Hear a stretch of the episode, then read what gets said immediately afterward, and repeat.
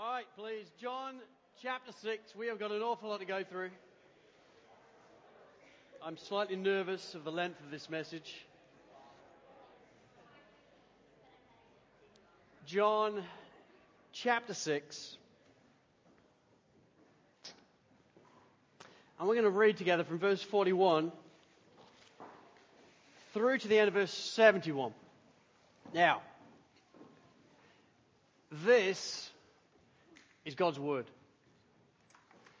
So this is the most important moment in any service. Because we're about to be addressed by God. And in chapter 6, verse 41, this is what happens. So the Jews grumbled about him because he said, I am the bread that came down from heaven. They said, Is not this Jesus, the son of Joseph, whose father and mother we know? How does he now say, I have come down from heaven? Jesus answered them, Do not grumble among yourselves. No one can come to me unless the Father who sent me draws him. And I will raise him up on the last day. It is written in the prophets, and they will all be taught by God. Everyone who has heard and learned from the Father comes to me. Not that anyone has seen the Father, except he who is from God. He has seen the Father. Truly, truly, I say to you, whoever believes has eternal life. I am the bread of life. Your fathers ate the manna in the wilderness, and they died. This is the bread that comes down from heaven, so that one may eat of it and not die. I am the living bread that came down from heaven. If anyone eats of this bread, he will live forever. And the bread that I will give for the life of the world is my flesh. The Jews then disputed among themselves, saying, How can this man give us his flesh to eat? So Jesus said to them, Truly, truly, I say to you, unless you eat the flesh of the Son of Man and drink his blood, you have no life in you. Whoever feeds on my flesh and drinks my blood has eternal life, and I will raise him up on the last day. For my flesh is true food, and my blood is true drink. Whoever feeds, feeds on my flesh and drinks my blood abides in me, and I in him. As the living Father sent me, and I live because of the Father, so whoever feeds on me, he also will live because of me. This is the bread that came down from heaven, not as the fathers ate and died. Whoever feeds on this bread will live forever. Jesus said these things in the synagogue as he taught at Capernaum. When many of his disciples heard it, they said, This is a hard saying. Who can listen to it? But Jesus, knowing in himself that his disciples were grumbling about this, said to them, Do you take offense at this? Then what if you were to see the Son of Man ascending to where he was before? It is the Spirit who gives life. The flesh is of no avail. The words that I have spoken to you are spirit and life. But there are some of you who do not believe. But Jesus knew from the beginning who those were who did not believe and who it was who would betray him. And he said, once again, This is why I told you that no one can come to me unless it is granted him by the Father. After this, many of his disciples turned back and no longer walked with him. So Jesus said to the twelve, Do you want to go away as well? Simon Peter answered him, Lord, to whom shall we go? You have the words of eternal life, and we have believed and have come to know that you are the Holy One of God. Jesus answered them, Did I not choose you, the twelve? And yet one of you is a devil. He spoke to Judas, the son of Simon Iscariot, for he, one of the twelve, was going to betray him.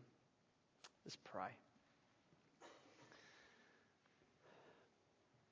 Oh, Father, as we read in these words, you are the one that opens eyes and draws to the Son.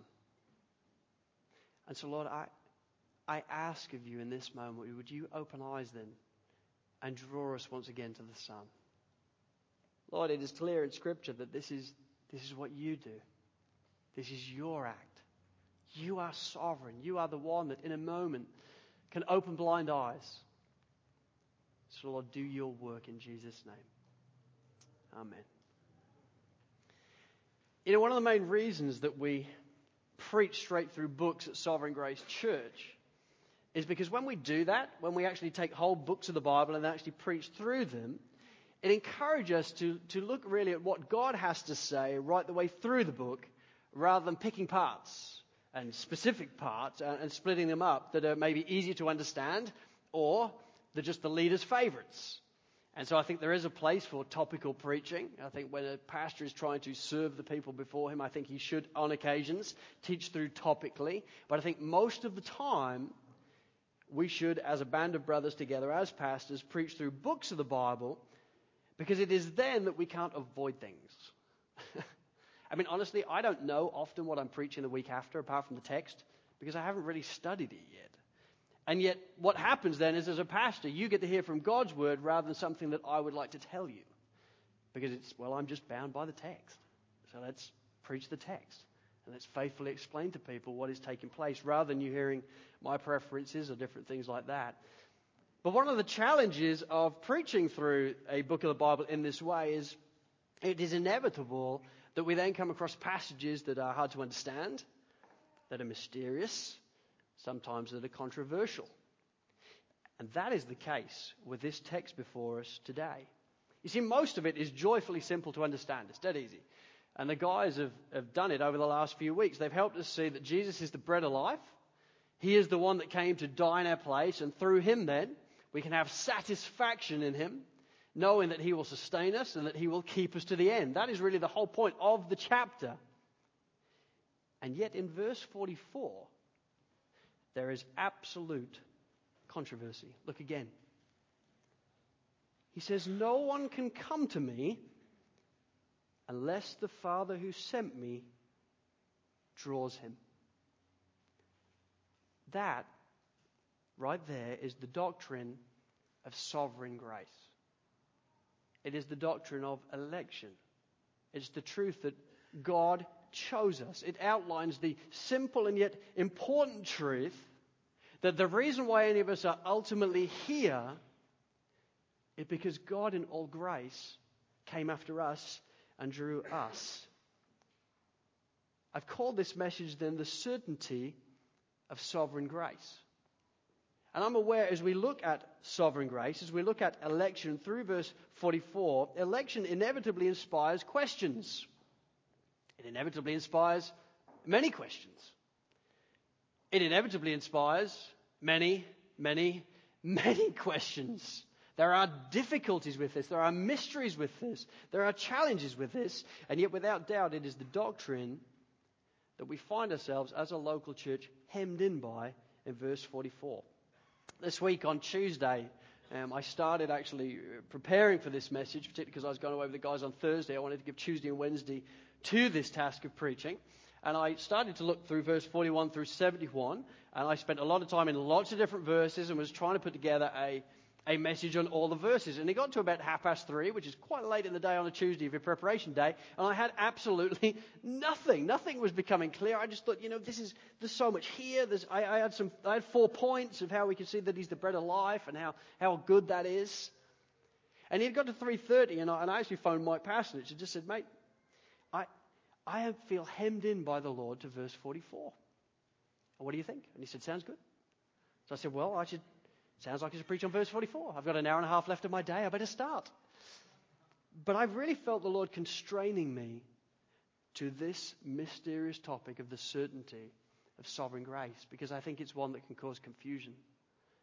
And I think it is here in this text, like everything else in John, to bring life and yet, often, this is a topic that brings confusion and mystery, so we try and avoid it. But it, it's meant to function as a life giver, as something that brings life to the souls of, of Christians. And so, I've got three simple points today election defined, election questioned, and elections effects. But before we really go through it and take our time studying sovereign grace, there's a couple of things we need to understand. Firstly, we need to understand that as we study the topic of sovereign grace, we are coming to a topic that is shrouded in mystery. And it is. it's, it's challenging and it has some difficulties attached to it. We are diving ourselves in as a local church to the deep end of the theological pool today, okay? We are getting right in there. We are right over our heads without any question. But even as we swim under the depths, the reality is there are things in here that are mysterious in nature and shrouded with secrets. And they always will be. And if you're like me, that's a problem because I hate secrets. I do. I hate them. There's nothing worse than when you go into a room and you're hanging out and there's a group of people and, and, they're clearly talking, they're clearly engaging about, about something exciting. And you walk in and it's just, if that's really awkward. Like, what, what, were you talking about? Oh, nothing much, nothing. You're like, this is horrendous. You're keeping secrets from me. What's going on? Oh, nothing, no big deal. I hate that. I like to be involved in everything. I like to be in every, every frame of life. I like to, what, what's going on? Oh, nothing. I hate little secrets. And yet today we come to a divine secret. Something that God says, I'm going to show you this much, but the rest is a secret. Deuteronomy 29 29 says, The secret things belong to the Lord our God, but the things that are revealed belong to us and to our children forever. There are things in Scripture that are revealed, but there are things in Scripture that are shrouded in mystery and indeed secret. And today we are going to be touching upon secret things, things that are shrouded in mystery. And folks, as Christians, that should not surprise us. And it shouldn't surprise us because God is a lot bigger than us. Quite simply. So we shouldn't assume then that we can grasp every single part of how he thinks and how he works in wisdom. J. Rodman Williams, in his full Bible commentary, says because all Christian doctrine relates to God, who is ultimately beyond our comprehension, there will inevitably be some element of mystery. There will be some element of mystery that cannot be reduced to human understanding. Nevertheless, within these limits, the theological effort must be carried on. That is the case. The theological effort must be carried on. We must seek to discern what has he revealed for us because in the revelation that will bring life in his name. But there's also secret things where we should cease. We should stop. John Calvin on the topic of election said it this way. Love it. So the best rule of sobriety is not only in learning to follow wherever God leads, but also when He makes an end of teaching, to cease from wishing to be wise. I think that is so well said. There is a time, particularly under the doctrine of election and the mystery of election, where we say, you know what, we understand this much, but this is shrouded in mystery. And we must, in humility, then cease from being to be trying to be wise. He hasn't shown us. We don't know. Because He's God and He's above and beyond us. And so we need to understand by way of background, we're not going to get to the end of this and have everything wrapped up all night, nice and neat and tidy and just think, I get it now. It's, it's fully clear. There's still going to be some element of mystery. Second thing, by way of background, that I want you to understand is that although this doctrine names us as a local church and names us as a family of churches, it does not define us. It does not and must not ever define us as a local church. What must always define us as a local church is Christ and Him crucified. What must always define this local church that I will, I will scream from the rooftops while I have the privilege of being your senior pastor, and I will ensure when I'm not your senior pastor that another senior pastor is ready and equipped to also shout from the rooftops, is that Christ and Him crucified must remain central in this local church. Bible's all about. It's about the gospel. It's about the gospel working into our lives in knowledge, in application, and in proclamation. So this doctrine doesn't define us. By God's grace, I think the gospel defines us. And by God's grace, the gospel must always define us. And so for us as a local church, we don't believe for a moment that if somebody fails to believe in election, that they're not a Christian. That's nonsense.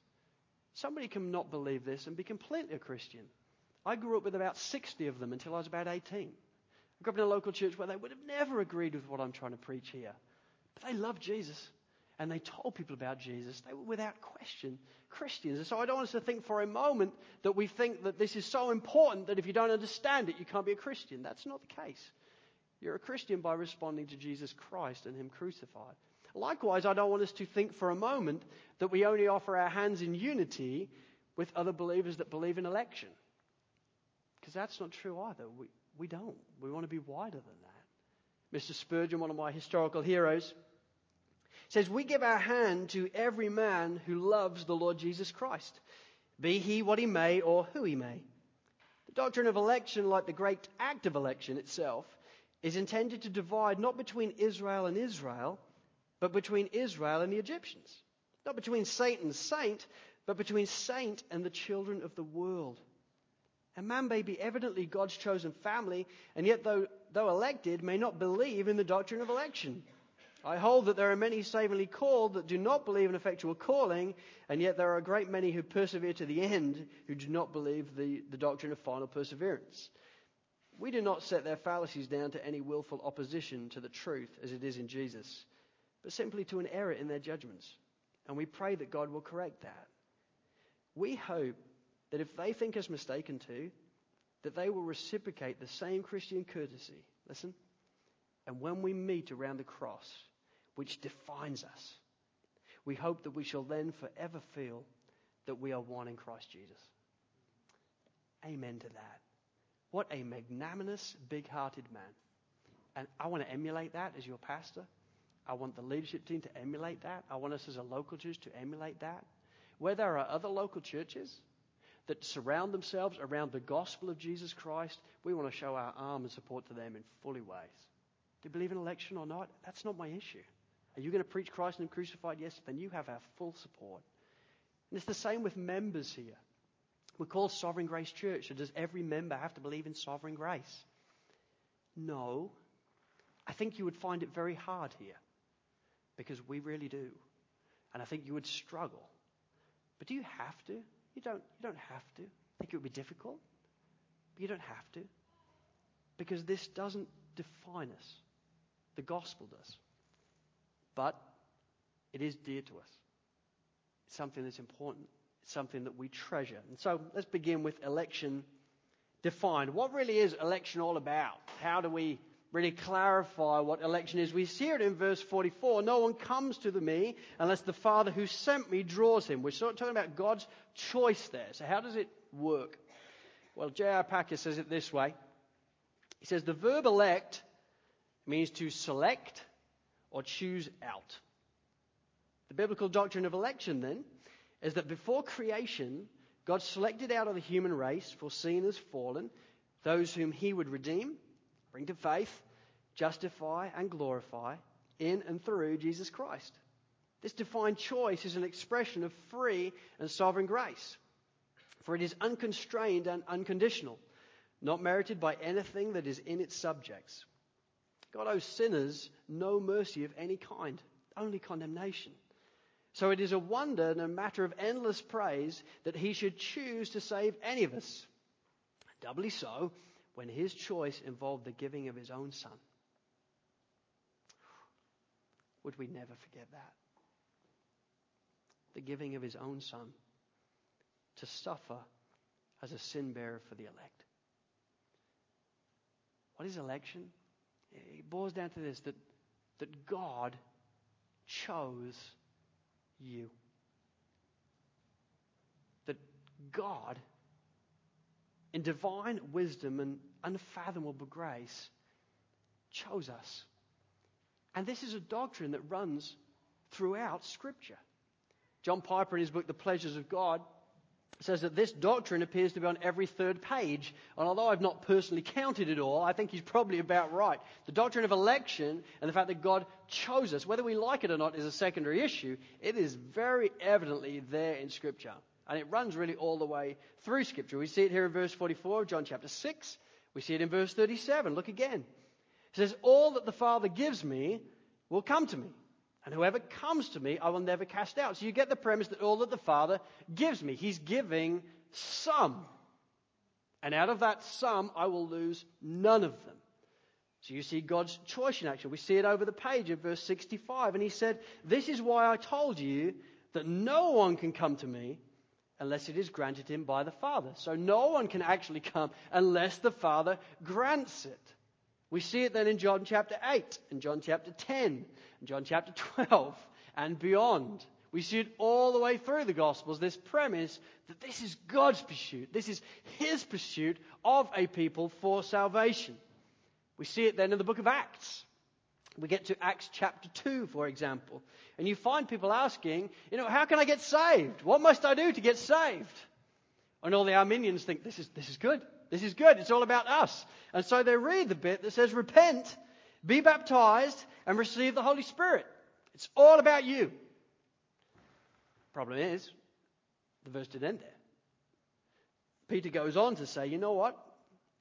Repent, be baptized, and receive the Holy Spirit. For this is for you, your children, and for all who are far off, for all whom the Lord will call to himself. That's election. That's sovereign grace.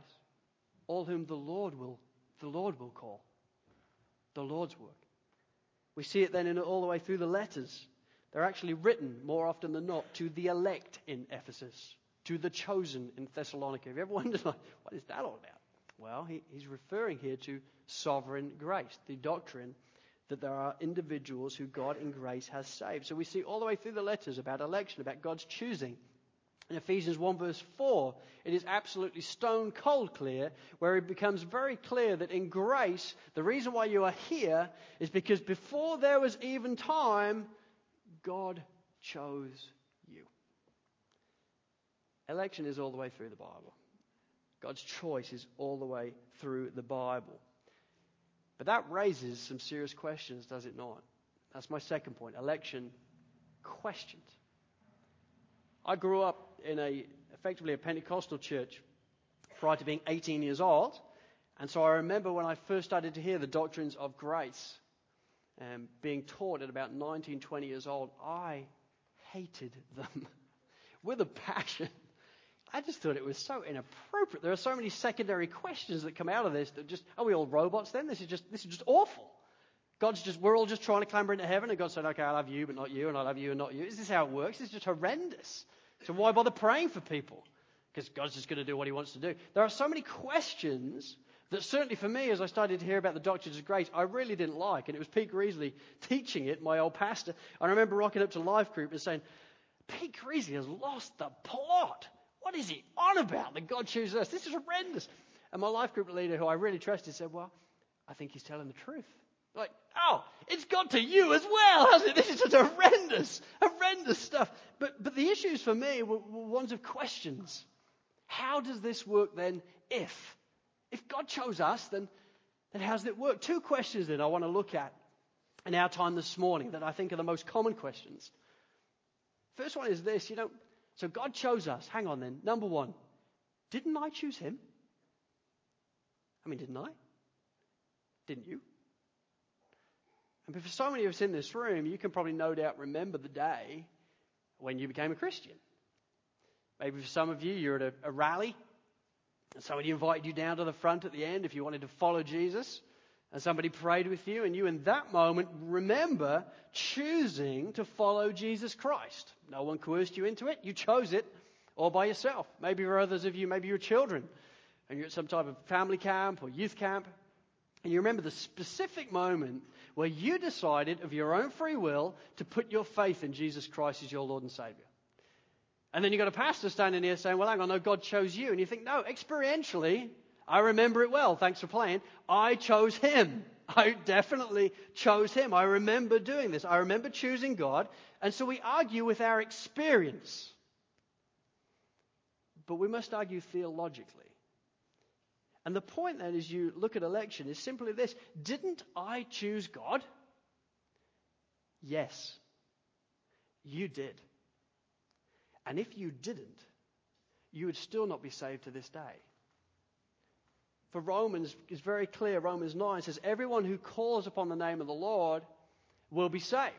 Everyone, whosoever will. This is open to absolutely everybody. And you, by your own free will, at the right time, chose Jesus Christ, chose to put your faith in Him as your Lord and Savior. And if you had not done that, you still would not be saved to this day. You are not a Christian because you grew up in a Christian home. Becoming a Christian requires a decision to follow Jesus Christ. So, didn't I choose God? Yes, you fully did. But you only chose God because He first chose you. You only in that moment responded to Him because of His prior work in your life. You only came to Jesus in that moment of your life because of the Father's prior work, choosing and, as it says here in verse 44, drawing you to the Savior. Without that drawing, you wouldn't be here. And so the Bible, without doubt, biblically defines salvation involves both God's sovereignty and human responsibility. It involves both. There is a sovereign element and there is also a human responsibility element. People say that you have to choose between the two. Well, you can't because they're both in the Bible. They're like train tracks. Both things are important. So I grew up just thinking it was all human responsibility. And I think many people do. And then you hear about Calvinism, you hear about sovereign grace, and you think that's no good because you think sovereign grace therefore means there's no point in doing anything. But that's hyper Calvinism. Hyper Calvinism says therefore it's not whosoever will, it's just all God, and let's not even bother praying, reaching out because there's no need. That's not sovereign grace. Sovereign grace says both are true. Human responsibility is absolutely true. Whosoever will. And yet, you only chose God because of a prior work of grace in your life he came after you. And I found that very difficult as a young man because I was arrogant and I liked to think it was all me. And I remember my pastor saying, you know what, let's just look together at Ephesians 2. And he said, David, th- this was your life. You were dead in your transgressions and sins. So tell me how, in that moment, if you were dead in your transgressions and sins, you chose Christ. Well, I can't. Exactly. It's sovereign grace. It's a prior work of His grace in your life. You were dead. You were blind. You were running away from God at full tilt. And yet, in grace, He came after you and stopped you and opened your eyes to the glories of the gospel. And then, in that moment, in that ordained specific time, you, by your own free will, prior to any knowledge of what God is doing in your life, said, I believe in you. And you think you've done it all yourself. You haven't. Because by behind the scenes, the Father has come and grappled you and drawn you close to the Son and said, Look, look at him. And you said, I, I can't believe this. Did you choose Christ? Yes. But only because God first chose you. And so in Scripture, both God's sovereignty and our responsibility are taught as absolute necessities in salvation. And yet, if you had to emphasize one over the other, the emphasis would have to be on God's sovereignty because you were dead. You were dead in your transgressions and sins. Anthony Hoekema in the book Saved by Grace says it this way He says, The decisive factor in determining who is to be saved from sin is not the decisions of the human beings concerned, but the sovereign grace of God, the determining factor. Though human decision does play a significant role in the process, we must therefore affirm both God's sovereignty and man's responsibility. Both God's sovereign grace and our active participation in the process of salvation. We can only do justice to biblical teaching if we firmly hold on to both sides of the paradox. But since God is the creator and we are his creatures, God must have the priority. Hence, we must maintain that the ultimate decisive factor in the process of our salvation is the sovereign grace of God. Charles Spurgeon then recounts his story of coming to this in the book All of Grace. I know I've read it before, but enjoy it again. He says, When I was coming to Christ, I thought I was doing it all myself. that was me too. And though I sought the Lord earnestly, I had no idea the Lord was seeking me. I do not think the young convert is at first aware of this. I can recall the very day and hour when I first received those truths, the doctrine of election, in my own soul. When they were, as John Bunyan said, burned into my soul as with a hot iron. And I can recollect how I felt that I'd grown all of a sudden from a babe to a man, that I'd made progress in scriptural knowledge, through having found, been found once and for all the clue of the truth of God. One weeknight, when I was sitting in the house of God, I was not thinking much about the preacher's sermon, for I did not believe it. The thought struck me How did you come to be a Christian? Which triggers an internal conversation. Well, I sought the Lord. But how did you come to seek the Lord? The truth flashed across my mind in a moment. I should have not sought him unless there had been some previous influence in my mind to make me seek him. I prayed, thought I, but then I asked myself, how came I to pray? I was induced to pray by reading the scriptures, but how came I to read the scriptures? I did read them, but what led me to do so? Then, in a moment, I saw. I saw that God was at the bottom of it all and that He was the author of my faith. And so the whole doctrine of grace opened up to me. And from that doctrine, I have not departed to this day. And I desire to make my constant confession this I ascribe my change wholly to God. Amen and amen. My friends, maybe you're here today and you grew up in a Christian home. Maybe you're here and you haven't long been a Christian. Maybe you're here and you've been a Christian a long time, and up until this moment, you've always thought you did it by yourself. Well, here's the truth of Scripture you didn't. Prior to your choice was the sovereign choice of God in grace, coming after you and drawing you near. You're ultimately here because God chose you. And so if you imagine a huge cross standing as high as this ceiling with a big doorway in it, all we see on this side of the cross is whosoever will. And so we all go marching through. This is great. I'm going to put my faith in Jesus Christ as my Lord and Savior. And as I walk through the cross, I am without doubt saved. Saved by His grace alone, through faith alone. But then I get to the other side with my family, the bride of Christ, and I look back at the cross. This is what you see above the door chosen before the foundation of the earth. And then we want to run back and go, how does that work? Hang on. I remember choosing this side. It was all me. But now this side says it was all him. Well, there's mystery involved. I have one of the only jobs in the entire world that I can say there's mystery involved. If you go to your mechanic and your car's not working, like the wheel is coming off, and he has it for the day, he studies it, and he goes, Well, it's a mystery. That's a depressing moment. You go to your dentist. My mouth is on fire. Can you help? My, I've got an abscess. And he looks in and, yeah, it's a mystery. That, that's not an encouraging moment. But you should be encouraged when your pastor says it is a mystery because, as biblically defined, it is a mystery but it's true. You're here because God chose you. Didn't you choose Him? Yes. But only because prior to that, He chose you. He knew your name and He wanted to go after you. Because as verse 44 says, no one can come to me unless the Father who sent me draws him. They're not my words, they're the words of Christ. The second question then that I began to struggle with, and I think we can often struggle with, is well, if that's the case, then, then why me and not others? Because this sucks. I mean, it's great for me, but what about everybody else? How does this, how does this operate? And I think for a long time in my life, this is why I was so angry with this. And it was a real stumbling block in my life because I just had this idea in my mind, a complete misunderstanding of the situation of what occurs within sovereign grace. I misunderstood what really happens behind the scenes in sovereign grace, and so I found the whole thing quite disturbing. I remember some years ago at Christchurch, my, my home church, and we used to sing a song called Haven't You Been Good? And it, there's a line in there that says, Out of millions lost, thank you, Lord, for saving me. And 99% of the church is there just thinking, This is great. Yes. Out of millions lost, thank you, Lord, for saving me.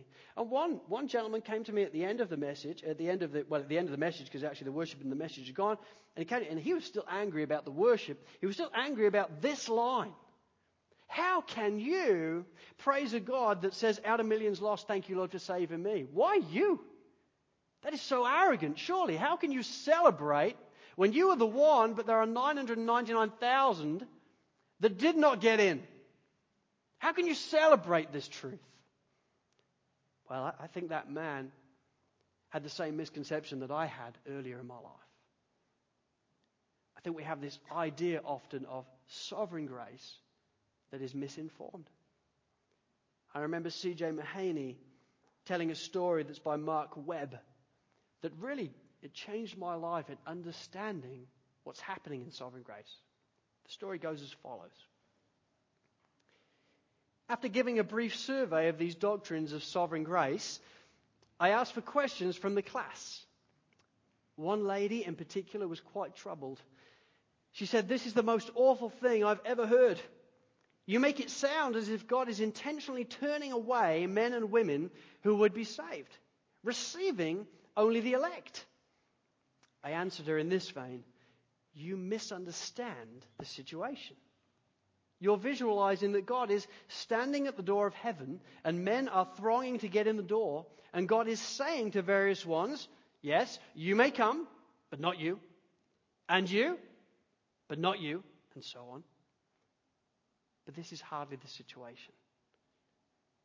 God stands at the door of heaven with his arms outstretched, inviting all to come. Yet all men, without exception, are running in the opposite direction towards hell, as hard as they can go. So God, in election, graciously reaches out and stops this one, and that one, and this one over here, and that one over there, and effectually draws them to Him by changing their hearts, making them willing to come. Election keeps no one out of heaven who would otherwise have been there but keeps a whole multitude of sinners out of hell who otherwise would have been there. Were it not for election, heaven would be an empty place, and hell would be bursting at the seams. That kind of response, grounded, as I believe that is in, is in the scriptural truth, does put a different complexion on things, doesn't it? If you perish in hell, blame yourself, as it is entirely your fault. But if you should make it to heaven, credit God, for that is entirely His work. To Him alone belong all praise and glory, for salvation is all of grace from start to finish. That is so helpful. God is not standing at the doorway of heaven with men and women running towards Him saying, Oh, we want to get in. He's saying, Well, I love you, not you. I love you. I love not of you. I'm not interested in you. Thanks for playing. But I love you. As if some disinterested God. He is standing at the doorway of heaven saying, Whosoever will come to me, I want you all run to me, and you may enter through my Son into the heavenly home. But everybody, without fail, is an enemy of God and running away from him.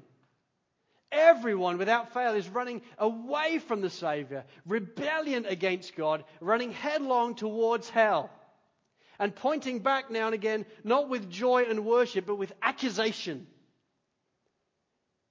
And yet, God, in grace, then runs from the doorways of heaven and grapples people to the ground, and then draws them in grace to the Son and then runs again and grapples another to the ground and pulls them back to the Son and shows them the Son.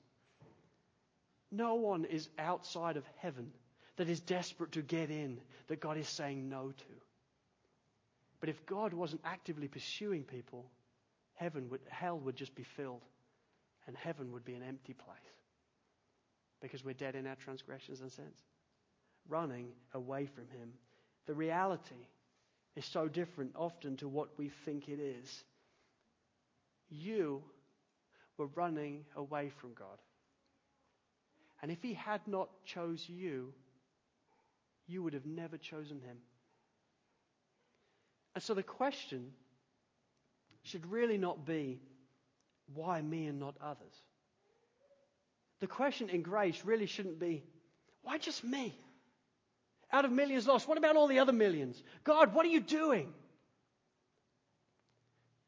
The question, I think, should be why me? Just why, why me? Out of, out of millions? You came after me? It's a staggering truth.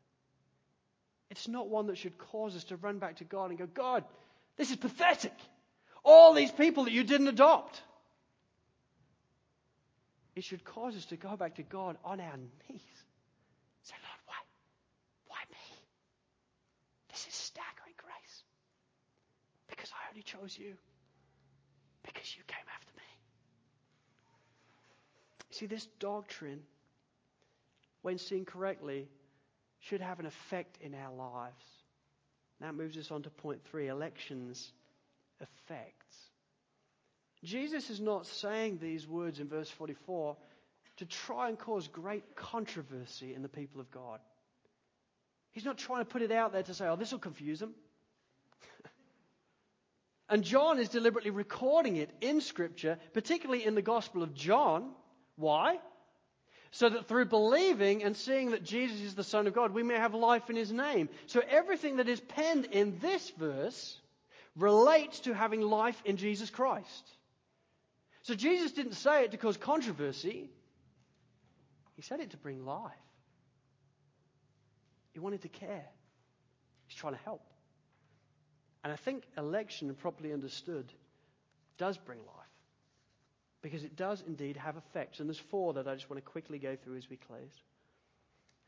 Here's the first a correct understanding, I think, of sovereign grace. Number one, should bring a humility before God. Humility. You know, folks, in light of sovereign grace, Christians should be the most humble people that you have ever met in your entire life in light of sovereign grace, in light of the truth that Jesus, in grace, and God came after us and drew you to the Son so that you could respond to Him in grace, should make us the most humble people on the entire planet. Christians should be the people coming in on a Sunday morning, shaking their heads, staggered that I'm here, staggered that you'd, you'd come after me and wondering, how can this be? Mark Webb says God intentionally designed salvation so that no man might boast of it. He didn't merely arrange it so that boasting would be discouraged or kept to a minimum. He planned it so that boasting would be absolutely excluded. And election does precisely that. It's so true. Election just nails it in the coffin for where we get excited thinking that it was all me. Election says, it wasn't. Unless He had worked in you, you would have never chosen Him. It should humble us, it should affect us. Mr. Spurgeon says, I believe the doctrine of election because I'm quite certain that if God had not chosen me, I should never have chosen Him. And I'm sure that He chose me before I was born, or else He would have never chosen me afterwards. And he must have elected me for reasons unknown to me, for I never could find any reason in myself why he should look upon me with such special love. See, folks, this is why for me, I don't want us just to ascribe to the doctrine of sovereign grace as a local church. I don't want us to tick the box of theological doctrine and say, yep, got it, got it, understand it, thanks for playing, and then move on as if it doesn't affect us. I want us to revel in it and bathe in it and be so mesmerized by it because when you realize that out of millions lost, He chose you. If that doesn't affect our hearts, we haven't let it go from head to heart yet then. Because this changes everything. You mean I'm here because He chose me? Yes, that is the only reason. Wow. That's humbling. So it should have an effect of humility before God. Number two, it should have an effect of assurance from God. Not only humility before God, but assurance from God. I thought Brendan just did an outstanding message last week, particularly on the verse 37, where we just look at the fact that God's going to keep us. Because Verse 44 really relates into how it all started. See, if your life really is a book, and you are in control of the first page, i.e., the first page reads, Today I chose Christ, that if you really are in control of the first page, I think you are in control of the last page. And so you can write on the last page, Today I rejected Christ. Game over. Because you control the start, you control the end. But that is not biblical. The reason why we can have so much assurance is because the first page of your book does not read, Today I chose Christ. The first page of your book reads, Chosen in Christ before the foundation of the world. And that's why the last page of your book reads verse 37 And whoever comes to me, I will never cast out. He's the author. And so, election properly understood and allowed to filter through and affect our lives, we should leave the room being affected that this is a story of grace. I will make it not because of myself, I will make it because I am in the grip of grace. And He holds me and will never let me go. And my story did not start with me, my story started before there was even time. And so, will I make it? Yeah because He will hold me. I'm always kept secure and sustained by His grace because He started it too. Paul says it so well in Romans 8. He says, And those whom He predestined, He also called. And those whom He called, He also justified. And those whom He justified, He also glorified. What should we say to these things? If God is for us, who can be against us? He who did not spare his own son, but gave him up for us all, how will he not also with him graciously give us all things? Who shall bring any charge against God's elect? It is God who justifies. Who is to condemn? Christ Jesus is the one who died. More than that, who was raised, who is at the right hand of God, who indeed is interceding for us. So who shall separate us from the love of Christ? Shall tribulation, or distress, or persecution, or famine, or nakedness, or danger, or sword? No! That is an emphatic no. He is pastoring the people in Rome. No! In all these things, we are more than conquerors through him who loved us. For I am sure that neither death nor life, nor angels nor rulers, nor things present nor things to come, nor powers, nor height, nor depth, nor anything else in all of creation will be able to separate us from the love of God in Christ Jesus our Lord. Why? Because all those I predestined, He called. And all those He calls, He justifies. And all those He justifies, He will glorify. It's all of grace. Your salvation is all of grace. And that should bring assurance to our souls. Number three, it should produce hope in God. I think it is so easy to lose hope sometimes when we're trying to reach out to family or friends that seem a million miles away from anything we are talking about. It's so easy to lose hope and just think, you know what, I've told them 10 times. It's just not going to happen. I don't think they're going to come to know the Lord. They're probably not chosen. So it's not going to work. It's so easy to lose hope when we desperately plead the Lord for the conversion of friends and family. Well, I think election should bring us great hope. I would argue that my background prior to 18, the premise was if election is really true, then what's the point in praying? It seemed to make sense at the time. But now I believe if election isn't true, what's the point in praying?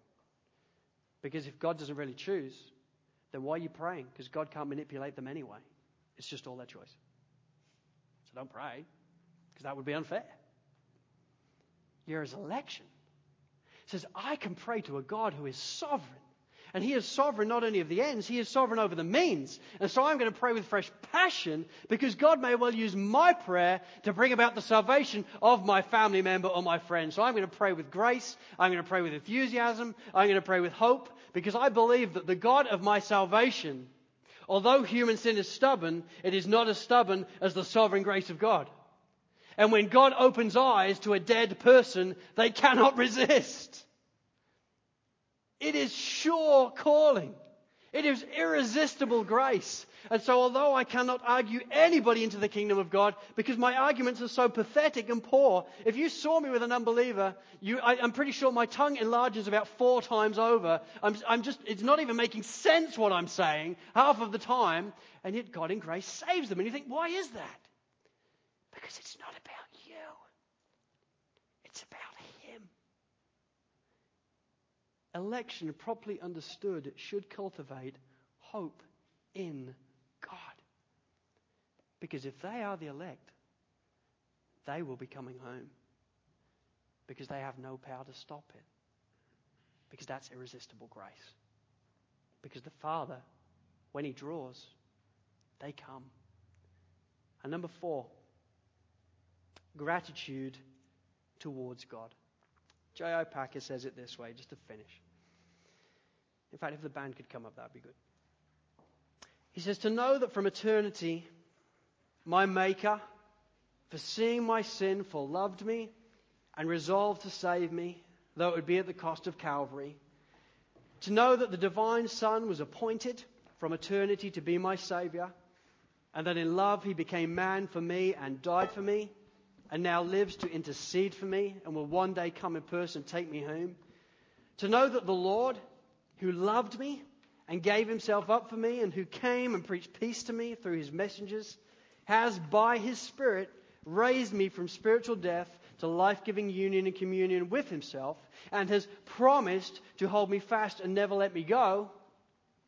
This is knowledge that brings me overwhelming overwhelming gratitude and joy. My friends, if you find within worship your heart is cold, I want to encourage you, main line in the doctrines of grace for a while. Main line in the truth of sovereign grace. Main line in the truth of irresistible grace. Main line into the truths of persevering grace dig deep into these topics because when the penny drops and it affects your heart, it is impossible to come in cold into the presence of God because you're so astounded that He chose you. So astounded that your entire story wasn't you, it's all Him. And so we have a bookshop that runs every two weeks. Any title that mentions the word grace in, that's a clue. Buy them all study them all, but revel in them all. Allow them. Do not move off these things until it affects your emotions. Because when it's real, it always affects our emotions. So allow these truths to filter into our lives. Because sovereign grace, when properly understood, should cause gratitude towards God. Listen, the nature of mysteries which verse 44 is, is the still mysteries attached to it. And so we have to, as the quote that starts, we have to pursue things theologically and try and find out and see what God has revealed to us. But as John Calvin says, where mysteries still occur, we have to say the path has ceased and stop then trying to be wise in that. But what he has revealed is the ultimate reason why you're here is because God chose you. And so, would that affect our hearts? And would humility and assurance and hope and gratitude then be the themes of sovereign grace church? Let's pray.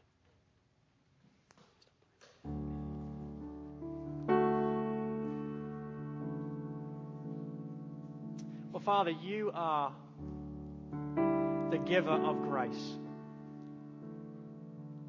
And there is not an individual in the room there is not one Christian in this building, in this moment, that has not been the recipient of sovereign grace. Lord, the story didn't start with us,